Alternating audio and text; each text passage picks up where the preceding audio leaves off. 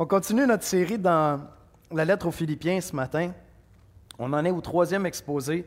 C'est vraiment une lettre euh, chaleureuse, une lettre qui nous parle de joie, qui nous parle de grâce. Et on a déjà vu dans les deux premiers exposés qu'on est ensemble partenaires de la grâce. Paul prend le temps de souligner le fait que tous les chrétiens participent à la même grâce.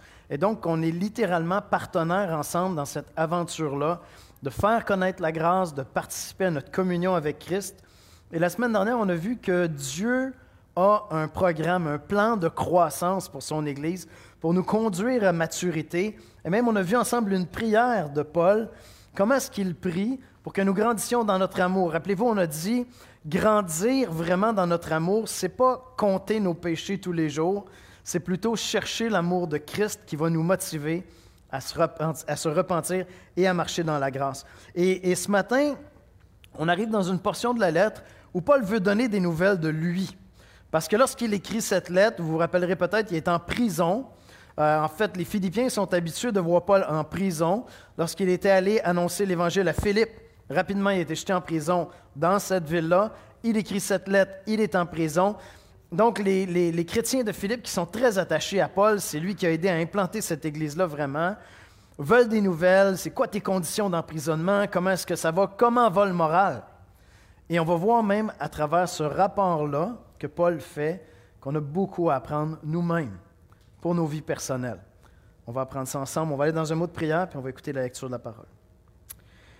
Seigneur Jésus, on vient euh, dans ta présence ce matin euh, avec les ressources qu'on a, avec l'énergie, la force, l'intelligence qu'on a, là où on est rendu dans notre vie, les épreuves, les joies, les peines, les difficultés. Euh, mais Seigneur, on vient se placer à tes pieds. On veut euh, recevoir ta parole ce matin, que ta parole vienne prendre place dans nos cœurs, que ta parole vienne euh, façonner notre pensée, que ta parole, Seigneur, vienne nous amener à, changer nos perspectives des choses. Seigneur, euh, on te prie de, former Christ en nous. On te prie de nous donner cette passion qu'avait l'apôtre Paul et les chrétiens de Philippe pour poursuivre constamment cette cette connaissance grandissante de ta personne, Jésus. Je te prie, Seigneur, de nous visiter tous là où nous sommes, dans ce que nous vivons. Certains d'entre nous qui te connaissent peut-être pas intimement, personnellement. Je te prie de les interpeller, de les attirer à toi, Seigneur. Comme tu l'as fait pour Lydie, cette femme à Philippe, dont tu avais disposé le cœur à recevoir ta parole. C'est en Jésus-Christ qu'on te prie. Amen. Amen. Alors, bon matin. Alors, le passage de ce matin se trouve dans Philippiens au chapitre 1, les versets 12 à 18, dans la nouvelle édition de Genève. Donc, Philippiens, Philippiens pardon, chapitre 1. Je veux que vous sachiez, frères, que ce qui m'est arrivé a plutôt contribué au progrès de l'Évangile. En effet, dans tout le prétoire et partout ailleurs, nul n'ignore que c'est pour Christ que je suis dans les liens, et la plupart des frères dans le Seigneur, encouragés par mes liens, ont plus d'assurance pour annoncer sans crainte la parole. Quelques-uns, il est vrai, prêchent Christ par envie et par esprit de dispute, mais d'autres le prêchent avec des dispositions bienveillantes. Ceux-ci agissent par amour, sachant que je suis établi pour la défense de l'Évangile, tandis que ceux-là, animés d'un esprit de dispute, annoncent Christ dans des intentions qui ne sont pas pures et avec la pensée de me susciter quelque affliction dans mes liens. Qu'importe, de toute manière, que ce soit pour l'apparence, que ce soit sincèrement, Christ n'est pas moins annoncé. Je m'en réjouis et je m'en réjouirai encore. Amen. Merci, Danny. La vie, euh, la vie ici-bas vient avec son lot de souffrance.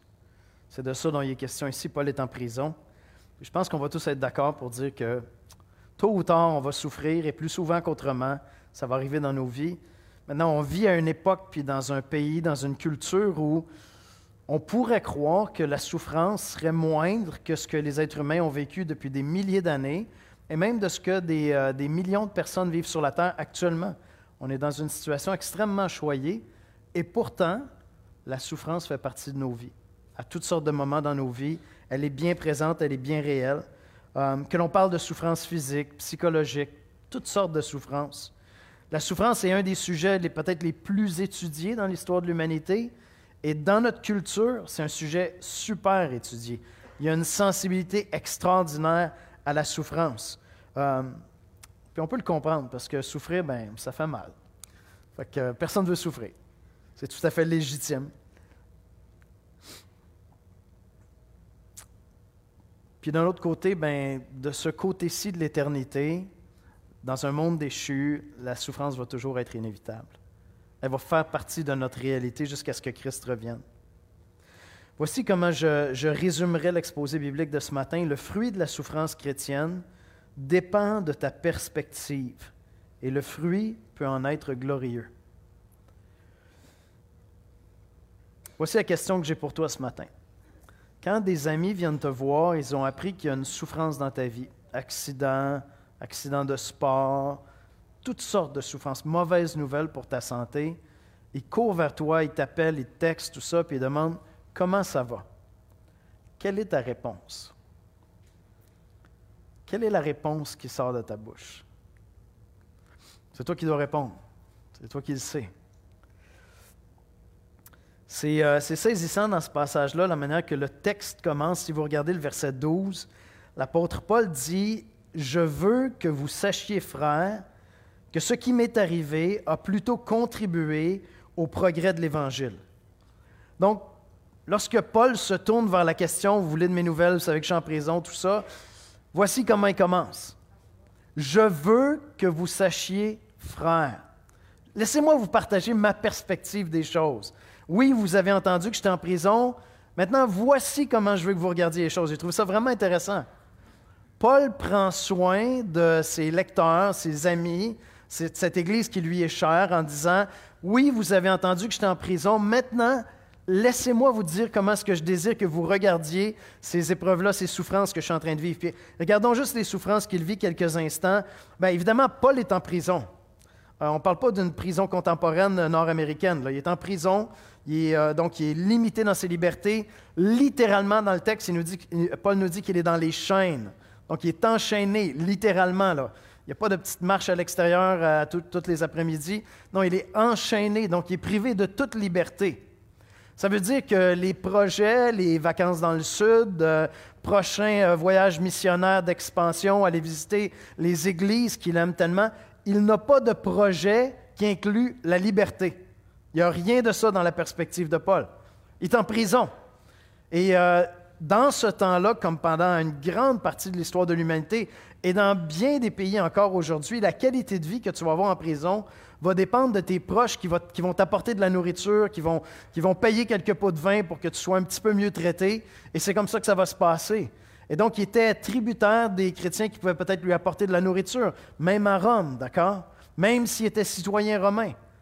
Donc, Paul est en prison, c'est physiquement souffrant, les perspectives d'avenir sont, ben, à part l'éternité, peut-être nulles. Ça, c'est sa réalité. Tous ces projets sont foutus.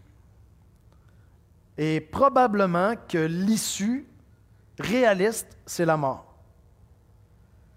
C'est comme si on lui avait enseigné, on lui avait annoncé qu'il avait un cancer et qu'il en avait pour quelques mois. Tout probablement. Maintenant, Dieu peut faire des miracles. Te faire sortir de prison pour guérir un cancer. Deuxième souffrance, assez surprenante. Regardez les versets 15 à 17. Quelques-uns, il est vrai, prêchent Christ par envie et par esprit de dispute mais d'autres le prêchent avec des dispositions bienveillantes. Ceux qui agissent par amour, sachant que je suis établi pour la défense de l'Évangile, tandis que ceux-là, animés d'un esprit de dispute, annoncent Christ dans des intentions qui ne sont pas pures et avec la pensée de me faire de me susciter quelques afflictions dans mes liens. Honnêtement, c'est assez obscur ce qui se passe. Certains, euh, commentateurs ont essayé comme d'évacuer ça en disant bon, ben, ça doit être des non-chrétiens. Mais Paul euh, n'insinue pas du tout que ce sont des non-chrétiens. Ça semble être des chrétiens qui annoncent l'Évangile. En fait, Paul dit que le message qu'ils annoncent, c'est l'Évangile. Donc, ce n'est même pas proprement dit des faux docteurs qui annonceraient un faux évangile. C'est quand même intéressant. Hein? Donc, il y avait peut-être dans euh, l'Église qui était à Rome des gens qui détestaient Paul, et qui euh, profitait de l'occasion du fait qu'il était en prison pour parler contre lui dans l'Église, pour le discréditer. J'ai aucune idée. On ne sait pas ce qui se passe. Mais il y avait une division quelconque parmi les chrétiens à cet endroit-là. Puis euh, c'est assez troublant parce que Paul ne demande pas qu'on prenne quelques mesures contre ces gens-là. Il ne dit pas, vous devez les chasser du milieu de vous. J'ai quasiment le goût de vous dire, ça, ça vous, ça va vous agacer, que Paul est en train de déposer les fondations pour qu'il y ait plusieurs dénominations. Il y a une division dans l'Église, puis Paul ne demande pas que ces gens-là soient chassés. Il dit, moi je me réjouis, l'Évangile est annoncé. Ils espèrent me faire du tort. On ne comprend pas trop c'est quoi. Si au moins on avait pu identifier, parfois Paul condamne des gens, condamne des fausses doctrines, c'est précis, on peut les identifier. Et l'histoire de l'Église par la suite les a catégorisés comme des fausses doctrines. On ne peut pas le faire ici. Mais il y a division. Il y a quelqu'un qui essaie de porter atteinte à la réputation de Paul, à lui faire du mal, alors même qu'ils annoncent l'Évangile. Et ce que Paul dit, il dit l'Évangile est annoncé. Gloire à Dieu. Gloire à Dieu. C'est une chose de subir de la souffrance par les gens qui ne sont pas dans la foi. Ça s'explique un peu, tu sais. Bon, peut-être ton conjoint n'est pas chrétien, puis il est dur avec toi dans ta foi, puis il ne comprend pas, il ne saisit pas, puis tu te mets à sa place. Peut-être que tes enfants ne sont pas chrétiens, un collègue de travail qui euh, te persécute un peu, te méprise ou quoi que ce soit, il y a un comportement normal peut-être pour quelqu'un qui ne connaît pas Christ, je ne sais pas. Mais quand c'est dans l'Église, qu'est-ce qu'on fait avec? C'est un peu plus difficile, les souffrances qui sont infligées dans l'Église. On voudrait au moins être capable de les pointer du doigt, les condamner, les éloigner. Et Paul prend le temps de dire, ce sont des gens qui pêchent, leurs motifs sont mauvais. Ils veulent me faire du tort, ils ne se ferment pas les yeux. Mais il dit l'Évangile est prêché, gloire à Dieu. L'Évangile est prêché. Assez troublant. Et donc, Paul a de la souffrance qui lui est infligée par ceux qui le persécutent à cause de sa foi et d'autres qui s'en prennent à sa personne alors même qu'ils sont chrétiens. Paul vit des choses que bien des chrétiens vivent d'une manière ou d'une autre. Et vous savez, lorsqu'on reçoit des mauvaises nouvelles d'un proche, on apprend que quelqu'un a eu un accident de voiture, quoi que ce soit, on s'empresse, hein? on est inquiet. On va vers la personne, on lui écrit comment ça va, qu'est-ce qui se passe. On veut absolument avoir des nouvelles rapidement. Puis des fois, on a des gens qui sont tellement soucieux de ne pas être un fardeau pour personne, ils vont dire quelque chose genre Inquiète-toi pas, inquiète-toi pas, ça va bien aller, tout va, ça va, ça va, ça va, je veux pas que tu t'inquiètes pour moi. Je pense à des générations qui nous précèdent, c'était une réponse qu'on entendait beaucoup. Hein. Ils encaissaient la souffrance. Puis inquiète-toi pas, arrête de t'inquiéter pour moi. Il y a peut-être un peu de ça dans ce que Paul est en train de dire, mais ce n'est pas vraiment ça que Paul est en train de dire. Paul n'est pas en train de dire non, non, fais-toi-en pas, je suis capable d'en prendre, euh, continue tes affaires. Non, c'est pas ça. Il dit attends, il y a une autre perspective sur ce qui se passe. Laisse-moi te raconter ce que Dieu est en train de faire. C'est très différent. Il n'est pas en train de nier sa souffrance. Il n'est pas en train de dire je ne veux pas que vous vous inquiétiez pour moi. Il est en train de dire, attendez, laissez-moi vous partager comment moi je vois les souffrances que je suis en train de traverser. C'est pour ça que tout à l'heure, je vous posais la question. Quand quelqu'un vient vous voir, il apprend que vous souffrez, vous avez vécu une situation difficile, quelle est votre réponse? Ce n'était pas pour vous juger que vous sentiez mal, mais c'était pour qu'on puisse apprendre de Paul. Et donc, Paul n'est pas en train de dire, non, non, fais-toi en pas, je ne souffre pas tant que ça. Il est en prison. Il est en prison, puis il y a des chrétiens qui, cherchent à lui faire du mal, en plus des non-chrétiens qui le persécutent. Mais il dit, laissez-moi vous raconter ce que Dieu est en train de faire à travers ça. Laissez-moi vous partager ma perspective sur ce qui est en train de se passer ici. Et c'est littéralement ce qu'il dit au verset 12. Je veux que vous sachiez, frères, que ce qui m'est arrivé a plutôt contribué au progrès de l'Évangile. Voici comment je désire que tu interprètes mes souffrances. Encore une fois, il n'est pas en train de nier la souffrance. Voyez-vous, Paul va, va, nous instruire dans la lettre aux Romains de pleurer avec ceux qui pleurent. Donc, ce n'est pas que la Bible nous dit qu'on ne doit pas pleurer quand on souffre. Je veux dire, Christ lui-même a pleuré dans le jardin de Gethsemane, a souffert. Donc, on n'est pas dans la négation, on n'est pas en train de nier les souffrances. Tu vois un chrétien qui pleure, hey, s'il te plaît, va-t'en pas directement là en disant Ouais, en tout cas, toi, t'es pas Paul, hein? Mes amis. Non, ça n'a rien à voir. Pleure avec celui qui pleure, souffre avec celui qui souffre, réjouis-toi avec celui qui se réjouit. Et on n'est pas en train de dire non plus que lorsque tu viens à l'Église, la seule bonne réponse est Ah, Dieu est bon. Oh, praise the Lord, Dieu est bon. Ouais, j'ai appris que tu avais un cancer. Ah, Dieu est bon, Dieu est bon. Non, non, il y a de la souffrance là-dedans. C'est pas ça que je suis en train de dire du tout. Paul ne nie pas sa souffrance. Mais il y a quelque chose en lui qui fait qu'il a une autre perspective sur les épreuves qu'il est en train de traverser. Rappelez-vous, on a vu il y a deux semaines, au tout début de la lettre, c'est Paul qui dit aux chrétiens de Philippe, J'ai la conviction que celui qui a commencé cette œuvre en vous va la rendre parfaite pour le jour de Christ. Paul croit profondément dans la souveraineté de Dieu. Il dit, c'est lui qui vous a sauvé, c'est lui qui va vous garder. On a vu la semaine dernière, il prie pour que leur amour grandisse. Paul est convaincu que Dieu a sa main sur tous les chrétiens de la terre, qu'il est souverain. Et ce que Paul est en train de faire ici, il est en train d'interpréter ses propres souffrances à la lumière de cette conviction profonde qu'il a que Dieu est souverain que Dieu est au contrôle. C'est simplement ça qu'il est en train de faire ici. Paul est convaincu que Dieu sait ce qu'il est en train de faire. Alors, s'il vous plaît, ne partez pas d'ici ce matin en disant Yannick, d'après moi, il n'a jamais souffert dans sa vie. D'une part, vous n'avez aucune idée, peut-être, des souffrances qu'il peut y avoir dans ma vie. C'est pas ça du tout. Et Paul n'était pas insensible à la souffrance, il niait pas la souffrance. Partez pas non plus en commençant à faire des sermons à tous les chrétiens qui pleurent en leur disant Aïe, n'était pas très mature. De grâce, soyez pas imbéciles, comme les amis de Job, qui étaient imbéciles. Non, pleurez avec celui qui pleure. Pleurez avec celui qui pleure. Priez pour celui qui pleure pour que Dieu lui donne de la perspective. Priez pour lui. Soyez patient. Soyez silencieux. Aimez-les. Dites-leur, écoute, je prie toutes les prières que tu n'es pas en état de prier, parce que je sais que tu souffres. Allez lire avec lui des psaumes de lamentation. C'est une des formes de psaumes les plus communes dans le livre des psaumes, les lamentations. Allez vous lamenter avec votre ami qui pleure. Mais en même temps, la prière de Paul, c'était quoi?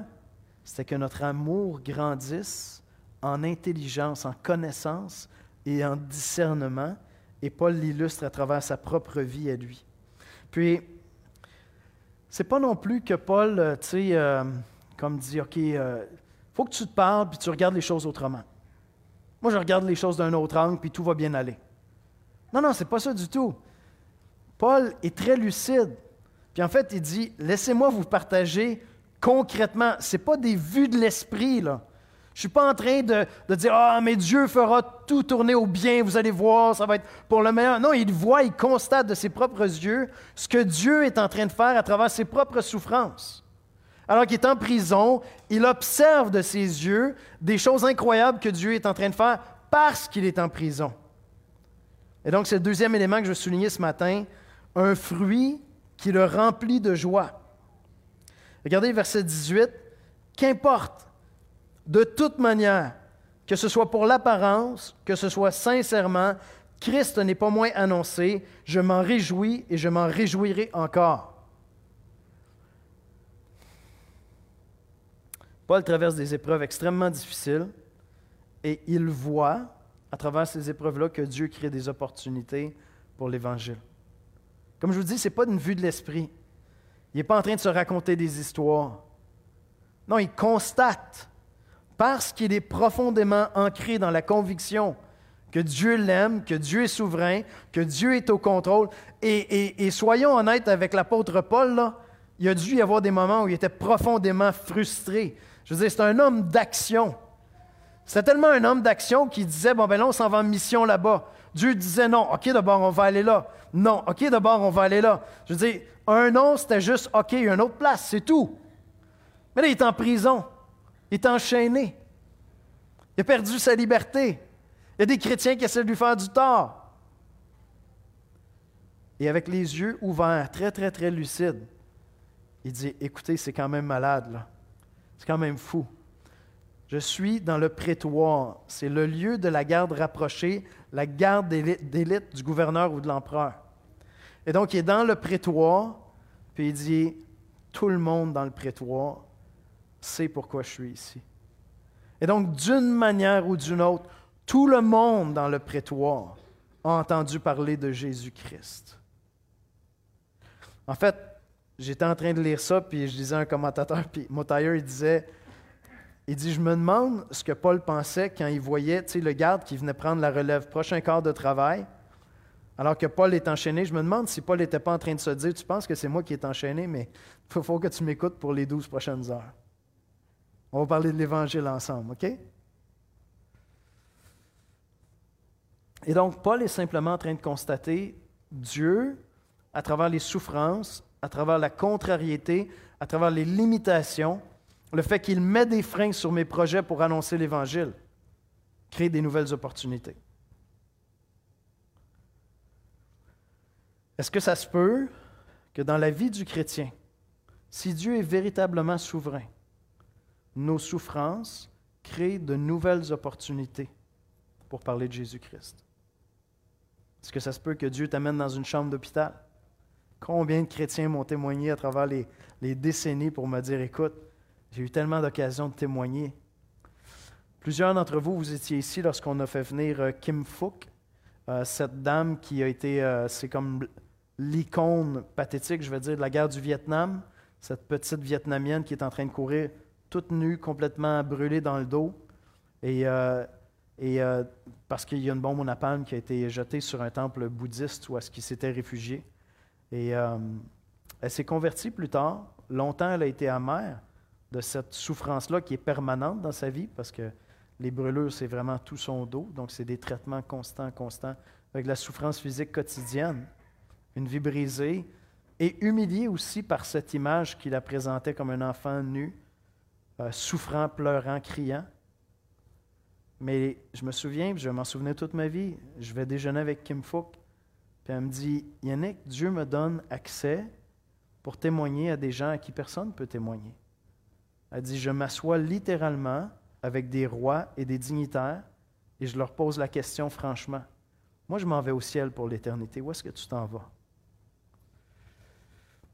Donc, vous allez me dire C'est exceptionnel. C'est vrai que c'est exceptionnel. Paul est exceptionnel. Mais la vérité, c'est que on est tous appelés à souffrir. Est-ce que c'est possible que les souffrances dans nos vies créent souvent de nouvelles opportunités pour l'Évangile? Ou simplement de nouvelles opportunités pour édifier, encourager les frères et sœurs? Parce que c'est l'autre chose que Paul souligne ici. L'Église est encouragée à annoncer l'Évangile. Regardez les versets 13-14. En effet, dans tout le prétoire et partout ailleurs, nul n'ignore que c'est pour Christ que je suis dans les chaînes, dans les liens. Et la plupart des frères dans le Seigneur, encouragés par mes liens, ont plus d'assurance pour annoncer sans crainte la parole. Et la plupart encouragés par mes liens. Est-ce que ça se peut que Dieu veuille se servir de tes souffrances pour encourager les frères et sœurs? Ce n'est pas, pas pour nous une manière juste de raconter l'histoire autrement. On va essayer de, de, trouver un sens, de donner un sens à la souffrance dans nos vies. Ce n'est pas ça qui se passe, c'est que je suis profondément convaincu que Dieu est souverain. Et que si Dieu ne, voulait pas permettre cette souffrance dans ma vie, Dieu pourrait aussi l'empêcher. Et donc, j'ai la conviction que Dieu est totalement souverain. J'aimerais ça que tu penses à, à certaines souffrances dans ta vie, peut-être qui sont proches, immédiates, peut-être plus loin. Est-ce que Dieu a su édifier des gens autour de toi alors que tu traversais ces souffrances-là? Est-ce qu'aujourd'hui, Dieu se sert encore de ces souffrances de ton passé pour édifier des gens autour de toi, pour encourager des gens autour de toi. Peut-être qu'il y a des choses à régler, peut-être qu'il y a des choses à, changer comme perspective pour adopter la perspective de Paul. Peut-être que tu n'es pas à cet endroit-là parce que tu, tu vois toutes ces souffrances-là comme des sources d'amertume, puis pour l'instant, tu es dans les lamentations. C'est bien correct d'être dans les lamentations. C'est même très biblique d'être dans les lamentations. C'est tout à fait acceptable d'être dans les lamentations. Mais Paul prie pour que nous devenions matures en Jésus-Christ. C'est ça qu'on disait la semaine dernière. Hein? On disait que la grâce est opérante en nous. Non seulement on est sauvé par grâce pour l'éternité, mais cette grâce-là est opérante en nous. Elle nous transforme pour que notre amour et pour Dieu et pour les hommes grandisse en intelligence et en discernement. Et donc j'apprends alors que je reçois toutes sortes de souffrances dans la vie à croire de plus en plus dans la souveraineté et la bonté de Dieu. J'apprends, alors que je reçois toutes sortes de souffrances dans la vie, à avoir plus de compassion pour ceux qui souffrent. J'apprends à pleurer avec ceux qui souffrent. Dieu est bon pour moi, Yannick, parce qu'il m'a donné des souffrances dans ma vie. Je vous l'ai partagé, ça fait pas longtemps, hein? quand j'avais dit à Richard Roule, mon premier pasteur, je suis convaincu que Dieu m'appelle au ministère pastoral. Qu'est-ce qu'il m'a dit? Est-ce que vous vous rappelez? Yannick, tu vas souffrir parce que Dieu forme ses ouvriers à travers la souffrance. Vous savez quoi? Dieu est fidèle. Dieu est fidèle. Dieu est fidèle. Et je bénis Dieu pour la personne que je suis maintenant, après la souffrance, que je n'étais pas avant. Je doute aucunement de la souveraineté de Dieu et de sa bonté. Et je sais qu'un grand nombre d'entre vous, vous êtes au même endroit. Il y a une maturité en vous. Vous n'êtes pas des citrouilles, vous êtes des chaînes. Vous êtes des chaînes et vous avez appris que Dieu se sert de la souffrance pour former Christ en nous. C'était ça la prière de Paul hein, pour les Galates, jusqu'à ce que Christ soit formé en vous. Et donc, Paul, c'est la perspective qu'il a. Il dit, écoutez, c'est complètement fou, je devrais être frustré, je devrais être contrarié, mes projets missionnaires ont été contrecarrés, euh, je ne sais pas si je vais sortir d'ici, je ne sais pas où on s'en va avec ça, mais quand même, j'ai l'occasion d'annoncer l'Évangile à des gens qui n'entendraient peut-être jamais l'Évangile. Moi, un récit comme celui-là, ça a instruit mes prières pour les autorités. Je prie pour nos gouvernements presque tous les jours de ma vie. Je prie pas seulement pour qu'ils gèrent bien les choses puis qu'on paye moins d'impôts. Non, je prie pour leur salut. Parce qu'ils sont placés à des endroits, mes amis. C'est difficile d'être humble. C'est difficile d'être ouvert à Dieu. C'est difficile d'avoir un cœur disponible. Tellement de pouvoir, tellement de jeux politiques, tellement de, de fourberie dans tout ça. Tu essaies de, t'en sortir vivant. Est-ce que tu as l'espace pour ouvrir ton cœur? Imagine un politicien, un premier ministre qui rouvre son cœur à l'Évangile. Il faut qu'ils disent ça publiquement. Et je prie pour eux. Je prie pour que Dieu leur envoie des Paul, des Kim Fook, qui les placent là. Est-ce que tu crois profondément que Dieu veut se servir des souffrances dans ta vie pour créer de nouvelles opportunités pour l'Évangile? Et je vous dis, je ne parle pas avec légèreté comme si euh, j'étais indifférent à votre souffrance. Pas du tout. Pas du tout. C'est juste que je connais Christ, je connais sa bonté. Je sais qu'il ne, il ne gaspille pas les souffrances de ses enfants. Je sais qu'il ne permet pas de la douleur dans nos vies avec légèreté. Je sais que ses desseins sont bons et glorieux dans nos vies. Amen. Est-ce que vos souffrances servent à l'édification des frères et sœurs? L'Église est encouragée à témoigner, c'est extraordinaire. Si vous n'avez euh, pas des outils, si vous ne prenez pas des moyens pour suivre ce qui se passe chez les chrétiens qui sont persécutés dans le monde, commencez à lire là-dessus. Vous allez être encouragés à annoncer l'Évangile. Voyez-vous, la perspective de Paul, c'est le dernier élément que je veux que je veux souligner. Il dit, je suis à Christ, j'appartiens à Christ. Regardez le verset 13. En effet, dans tout le prétoire et partout ailleurs, nul n'ignore que c'est pour Christ que je suis dans les liens. C'est intéressant parce que il ne dit pas c'est parce que j'ai annoncé Christ que je suis dans les liens. C'est pas, il ne dit pas c'est parce que je suis un missionnaire chrétien que je suis dans les liens. Non, c'est pour Jésus que je suis dans les liens. On va le voir, on va le développer dans les prochaines semaines. Paul a un seul objectif. Il a une seule course. C'est saisir Christ comme Christ l'a saisi. C'est l'objectif de toute sa vie. C'est connaître Christ comme il a été connu par Christ. C'est aimer Jésus, on l'a dit la semaine dernière, hein, lorsqu'il dit Je vous chéris de l'amour de Jésus. Paul était tellement intime avec son Sauveur qu'il pouvait prétendre qu'il aimait les chrétiens comme Jésus les aime. Et plus tard, il va dire dans la lettre, c'est pas que je l'ai saisi encore. Je ne suis pas rendu. Il y a encore beaucoup de place pour grandir. Mais il y avait une chose qui était absolument claire dans l'esprit de Paul, c'est qu'il était serviteur de Jésus-Christ. La lettre commence comme ça, hein? Doulos, esclave de Christ. Mon cœur a été saisi par Christ. Et si tu n'es pas familier avec l'Évangile, si tu n'es pas familier avec, avec la Bible, tu dis, mais c'est une gang de cinglés, ces gens-là.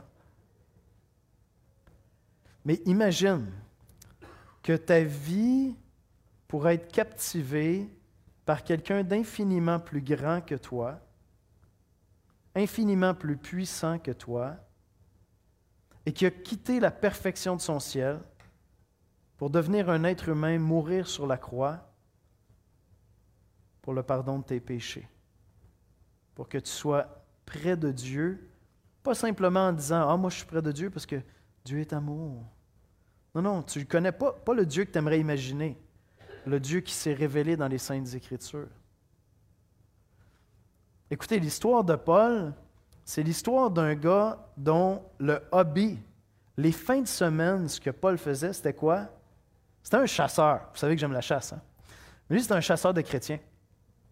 C'est ça, c'est ça, c'est week-end.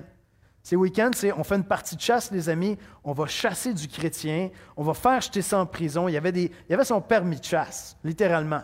Il avait son permis de chasse, il partait à la chasse aux chrétiens. C'était un bon juif qui était convaincu que plus il mettait de chrétiens en prison, plus Dieu disait Waouh, t'es vraiment hot. Sa passion, c'était de persécuter des chrétiens et de les faire jeter en prison. Sa passion maintenant, alors qu'il est en prison, c'est de parler de Jésus-Christ. Parce qu'un jour, Christ s'est révélé à lui, puis il a dit, mais qu'est-ce que tu es en train de me faire, Paul? Et Paul a réalisé qu'en persécutant les chrétiens, c'était Jésus-Christ lui-même, le Messie attendu par les Juifs qui est en train de persécuter. Paul appartient à Christ. Et, je termine avec ceci parce que ça réoriente toute sa vie. Regardez les versets 13-14. En effet, dans tout le prétoire et partout ailleurs, nul n'ignore que c'est pour Christ que je suis dans les liens. Et la plupart des frères dans le Seigneur, encouragés par mes liens, ont plus d'assurance pour annoncer sans crainte l'Évangile.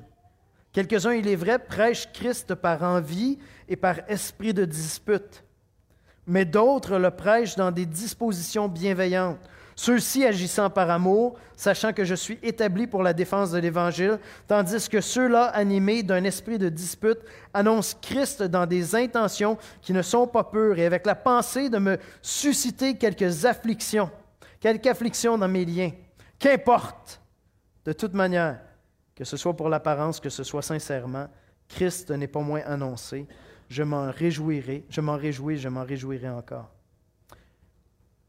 Voyez-vous, Paul avait un seul message. C'est Christ.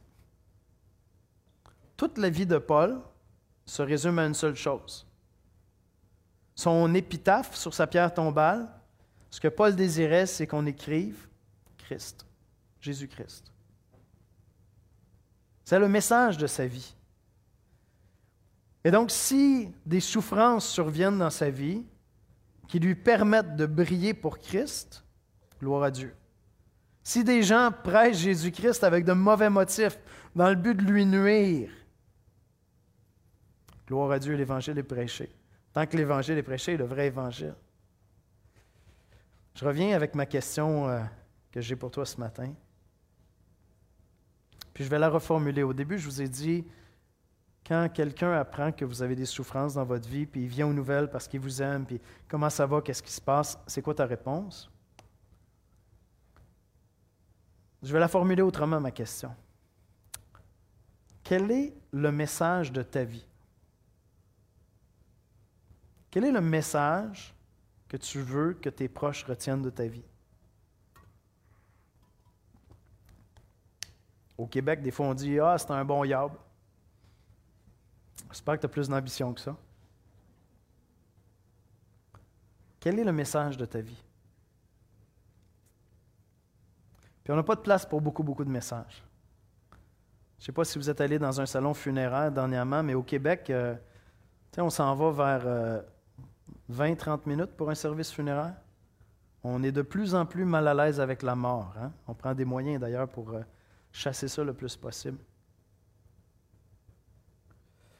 Et donc, c'est très court. Tu passes toute une vie à vivre. Si les gens t'aiment beaucoup, ils vont consacrer deux heures peut-être pour un service funéraire. Et ils vont retenir une chose.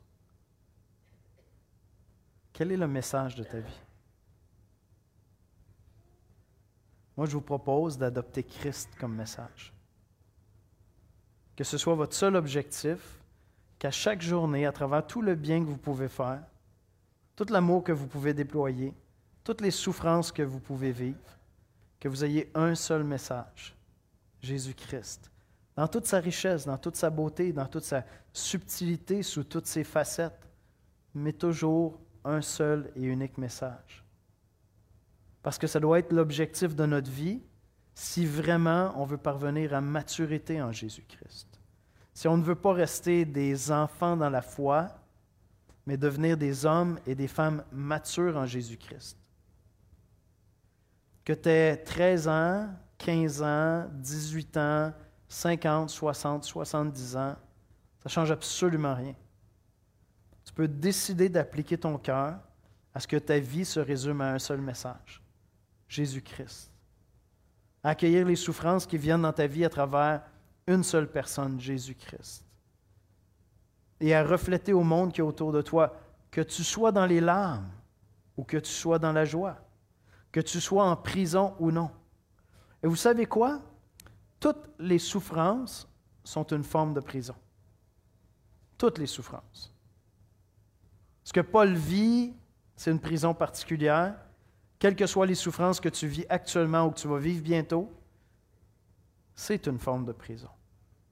Et alors que tu es dans cette prison-là, c'est possible de joindre ta voix à celle de Paul et de Silas dans le livre des Actes et de chanter des louanges. On va aller ensemble dans la prière on va louer le Seigneur. Seigneur Jésus, on vient dans ta présence euh, ce matin pour t'adorer. T'adorer avec simplicité, Seigneur, sans prétention, sans dire qu'on est euh, dans des souffrances semblables à celles de l'apôtre Paul. On n'est pas en prison, on est libre, on est ici ce matin à l'Église. Et plusieurs d'entre nous vivent toutes sortes de souffrances, Seigneur. Certains sont au cœur de cette souffrance-là, ça leur a pris tout leur petit change pour venir à l'Église ce matin. Je te prie, Seigneur, de venir les visiter par ton esprit que ce message ne soit pas reçu dans leur cœur comme un message dur, mais une grâce qui les amène à prendre une autre perspective, Seigneur. Seigneur, viens former Christ en nous, afin que nous soyons davantage à ton image, afin que les gens autour de nous nous disent, ça fait longtemps que je te connais, tu n'es plus la même personne.